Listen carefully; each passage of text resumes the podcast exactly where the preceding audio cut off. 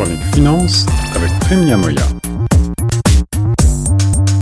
On continue sur les ondes de choc avec euh, le retour de notre ami Prime Niamoya pour la chronique économie et finance après euh, l'annonce du premier ministre Doug Ford en Ontario de la hausse du salaire horaire minimum dans la province un salaire qui devra passer à 15 dollars à partir de janvier. On va euh, parler justement de salaire minimum, mais aussi d'inflation avec Prime et voir euh, les implications de toutes ces nouvelles mesures. Bonjour Prime.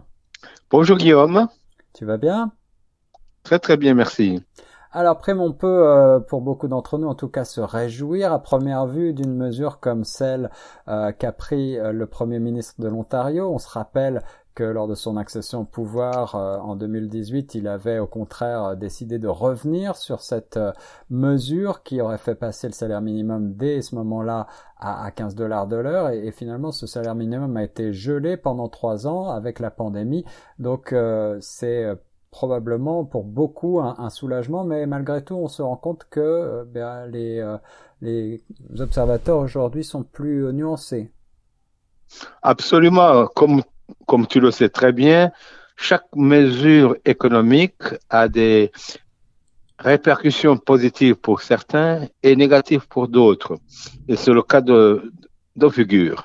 Alors, rappelle-nous les globalement, globalement, pour les travailleurs, c'est une excellente mesure puisque c'est une revalorisation du niveau de vie, surtout pour les catégories les, les plus fragiles, notamment les femmes, majoritairement.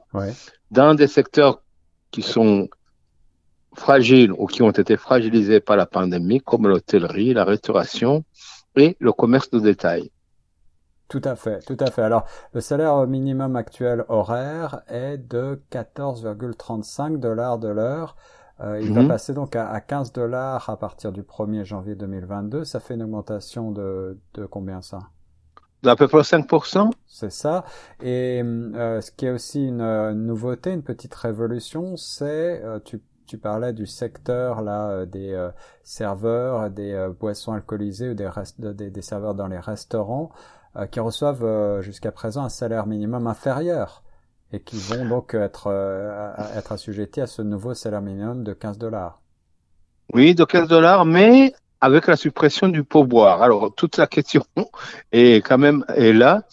Les serveurs de boissons alcoolisées reçoivent en général un salaire inférieur au minimum euh, parce que l'argument, c'est qu'il y a les pourboires qui compensent. Alors maintenant, on dit les travailleurs de l'hôtellerie vont passer de 12,75 dollars à 15 dollars, soit une augmentation de plus de 17%.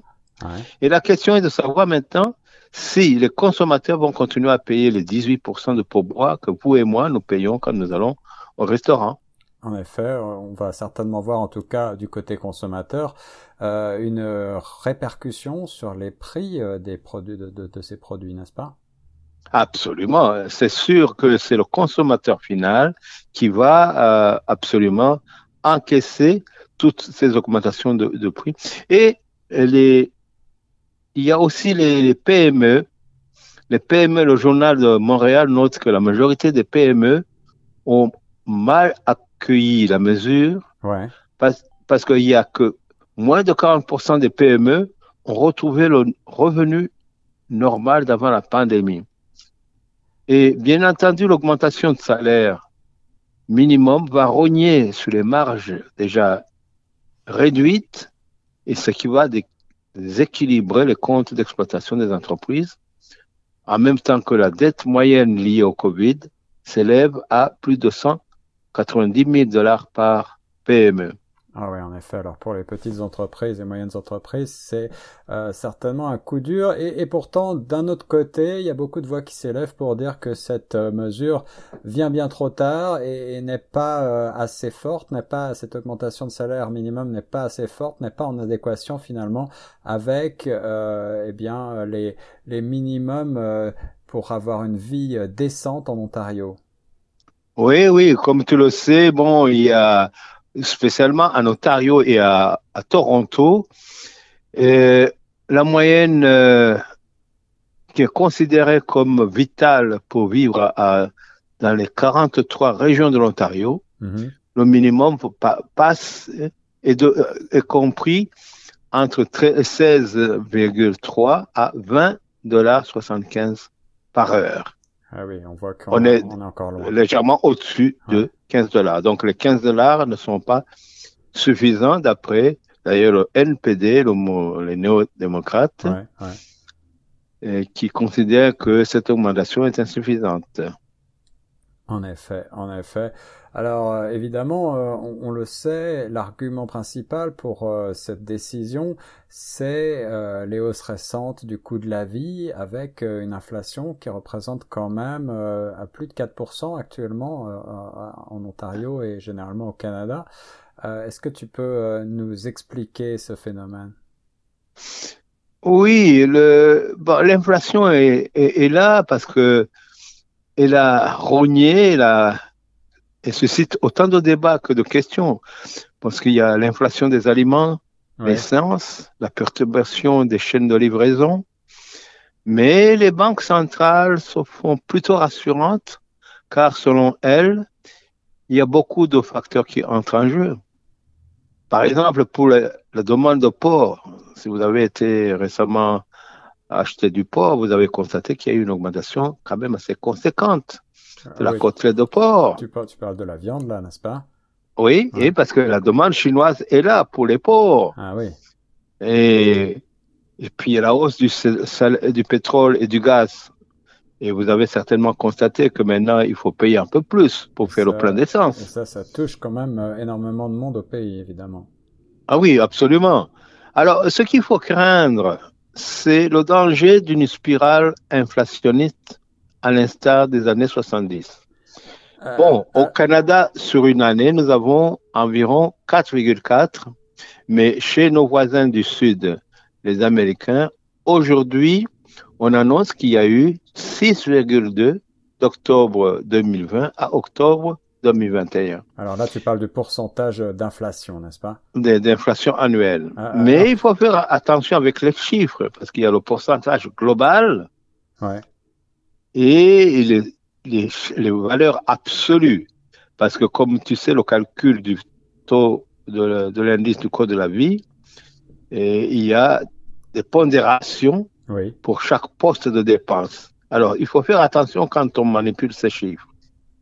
Alors, tu parlais de, des hausses des prix du gaz naturel euh, qui, qui quand même euh, la moitié des ménages euh, au pays, et puis euh, des hausses des, des prix des carburants, presque 35% de hausse en Ontario comme au Québec là sur cette année. Ça, ce sont des, des choses qui ne sont pas prises dans le calcul de l'inflation, n'est-ce pas? Si, si, absolument. Seulement, les gens ne s'en rendent pas compte. Parce que sur les- l'indice du coût de la vie, vous avez différents types de dépenses qui sont pondérées suivant les calculs de Statistique Canada. D'accord. Donc, on peut euh, bien sûr euh, voir dans certains postes des augmentations assez spectaculaires et d'autres beaucoup moins spectaculaires. Mais ce qui, ce qui est important, c'est l'ensemble, D'accord. Mais toi la qui, moyenne. Toi qui parlais euh, tout à l'heure euh, de ces spirales inflationnistes qu'on a pu voir dans les années 70, et toi qui les as connues et étudiées, euh, est-ce que cette décision du gouvernement Ford d'augmenter les salaires minimums et aussi d'indexer à partir d'octobre, on n'en a pas parlé, mais c'est important, d'indexer les salaires sur cette inflation, justement, est-ce que cela ne risque pas d'engendrer, d'accélérer une éventuelle spirale inflationniste? Euh, personnellement, je ne le pense pas, mais c'est un risque réel. Euh, donc, euh, je pense que si les banques centrales prennent déjà dès maintenant des mesures de conservation, ils pourraient arrêter les spirales inflationnistes. Parce que si on, en, on est loin du contre des années 70, Mhm. parce que moi, je me rappelle les, les, les- taux d'inflation à certains moments ont- sont arrivés à 20% à, à 79. Ah oui, effet. A- on- Alors qu'on parle aujourd'hui, bon, de 4, 5, 6%. Alors- Donc, euh, je, je pense que moi, je suis plutôt de l'avis de la plupart des économistes euh, que, bon, euh, il y a certainement un risque d'inflation, mais je ne pense pas que ça va aboutir à une spirale inflationniste, parce que dès ce moment, les banques centrales vont certainement agir. Et je suis d'avis, comme la majorité des économistes par ailleurs, et des banques centrales, que plus la pandémie reculera, plus l'économie sera susceptible de s'améliorer considérablement.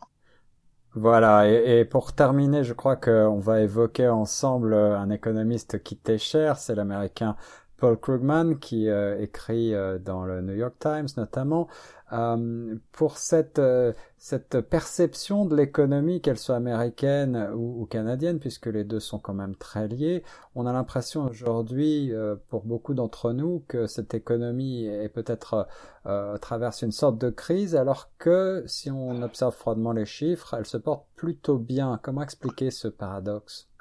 Oui, c'est ça. C'est bon. Il a expliqué ce paradoxe en disant euh, que face les gens se sentent mal à l'aise face à, l'économie, qui se porte plutôt bien, aussi bien aux États-Unis qu'au Canada. Mais pour lui, les perceptions du public sont plus influencées par les médias et la couverture médiatique des rapports économiques, qui donnent l'impression que l'économie est en difficulté, alors que ce n'est pas le cas en réalité.